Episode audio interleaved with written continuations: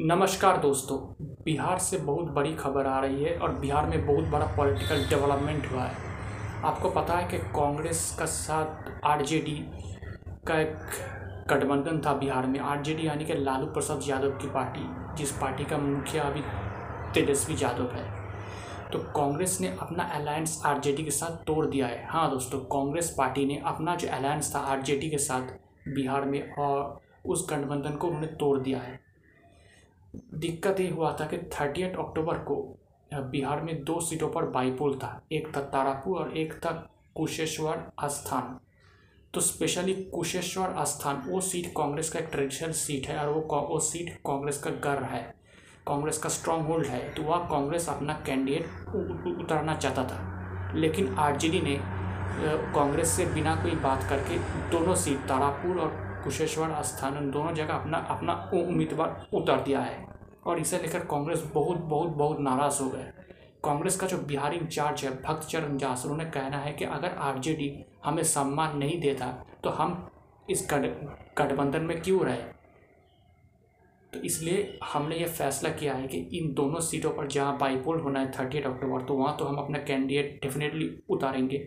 और 2024 लोकसभा चुनाव में कांग्रेस पार्टी अकेले बिहार में जो 40 सीटें हैं 40 सीटों पर अकेले चुनाव लड़ेगी।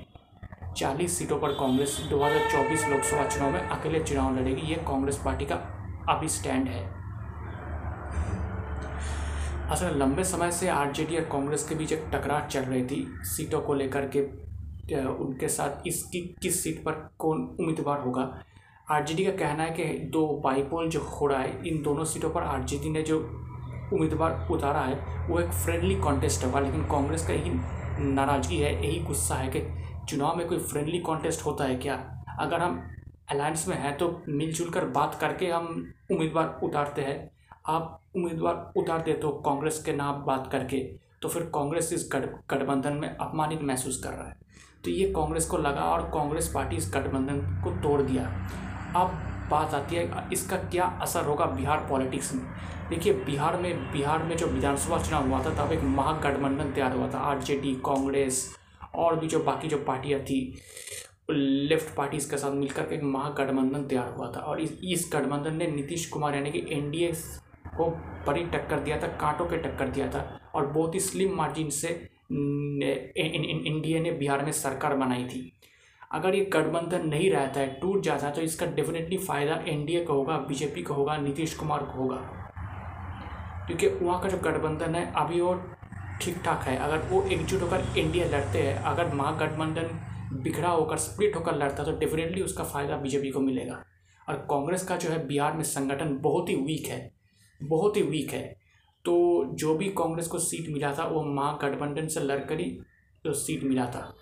आप कांग्रेस बोल रहे हैं, अकेले अपनी संगठन को मज़बूत करेगा। तो देखना पड़ेगा कांग्रेस क्या करता है। रिसेंटली कन्हैया कुमार, जो बिहार के लड़के हैं, बिहार से आते हैं, उनको कांग्रेस पार्टी ने अपने मतलब उनके पार्टी में ज्वाइन करवाया है। तो उनका ये उम्मीद है कांग्रेस का, कन्हैया कुमार बिहार में कांग्रेस का एक फेस बनेंगे और बिहार में कांग्रेस को मजबूती देंगे। एक बड़ा फेस बनकर उभरेंगे कन्हैया कुमार इन बिहार, ये कांग्रेस का उम्मीद है। और शायद उनको सामने रखकर ही कांग्रेस बिहार में संगठन को आगे बढ़ाएगी। लेकिन देखना पड़ेगा क्या कांग्रेस के लिए इतना ही आसान होगा? बिहार में पॉलिटिक्स में अकेले लड़कर जीतना ये एक इंटरेस्टिंग पॉइंट है और बिहार में आगे क्या क्या होता है और इसका इफ़ेक्ट क्या क्या होता है, इस पर भी हम डेफिनेटली नज़र बनाए रखेंगे और इस पर हम अपडेट्स भी आपको देते रहेंगे। दोस्तों, मेरा नाम प्रियोव्रत गांगुली है। मैं एक राजनीतिक विश्लेषक हूँ। तो आपको मेरा पॉलिटिकल एनालिसिस कैसा लग रहा है? अगर आप मुझे, मेरे एनालिसिस के बारे में या मुझे कोई का कमेंट करना चाहते कोई मैसेज सेंड करना चाहते तो आप मुझे ईमेल कर सकते हैं। मेरा ईमेल आईडी आप देखना मेरे प्रोफ़ाइल पर है Mistimaan nine at the rate of Gmail dot com Mistimaan M I S T I M double A N nine at the rate of Gmail dot com शुक्रिया।